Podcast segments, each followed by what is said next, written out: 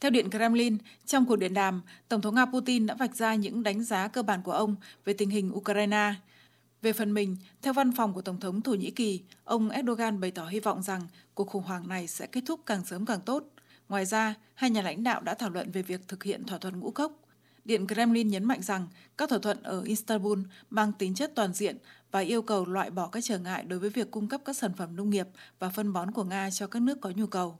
Tổng thống Erdogan cho biết nhờ những nỗ lực chung, hơn 13 triệu tấn ngũ cốc đã được chuyển đến các quốc gia có nhu cầu. Theo ông, giờ đây có thể tiến hành xuất khẩu thực phẩm và các hàng hóa khác trong hành lang ngũ cốc. Các tổng thống Putin và Erdogan cũng trao đổi quan điểm về các dự án năng lượng chung. Cụ thể, họ đã thảo luận về việc thành lập một trung tâm khí đốt khu vực ở Thổ Nhĩ Kỳ, có tính đến kết quả của chuyến thăm gần đây của giám đốc điều hành Gazprom Alexei Miller tới Istanbul. Bên cạnh đó, hai nhà lãnh đạo đánh giá cao việc mở rộng hợp tác song phương trên các lĩnh vực. Họ tập trung vào sự tăng trưởng kỷ lục về kim ngạch thương mại. Ngoài ra, các tổng thống Putin và Erdogan đã thảo luận về việc giải quyết tình hình ở Syria trong bối cảnh tuân thủ các điều khoản của bản ghi nhớ Sochi năm 2019. Nhà lãnh đạo Thổ Nhĩ Kỳ nói rằng tính đến các hoạt động bị cấm ở nước này của Đảng Công nhân Người Quốc ở miền Bắc Syria và các cuộc tấn công khủng bố vào Thổ Nhĩ Kỳ, quan trọng là phải dọn sạch biên giới khỏi những kẻ khủng bố ở độ sâu ít nhất 30 km. Bộ Quốc phòng và Bộ Ngoại giao hai nước sẽ tiếp tục duy trì liên lạc chặt chẽ về vấn đề này.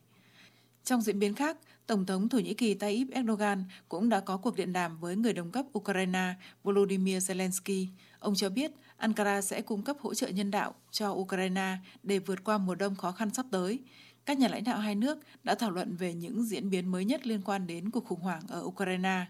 Tổng thống Thổ Nhĩ Kỳ nói rằng ông đang đánh giá xem có thể đóng góp gì cho việc thực hiện kế hoạch hòa bình mà Tổng thống Ukraine Zelensky đã công bố tại hội nghị thượng đỉnh G20 ở Bali.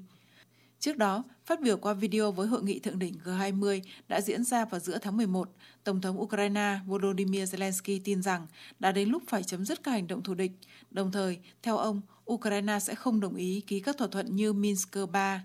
Kiev có kế hoạch hòa bình của riêng mình, bao gồm 10 điểm.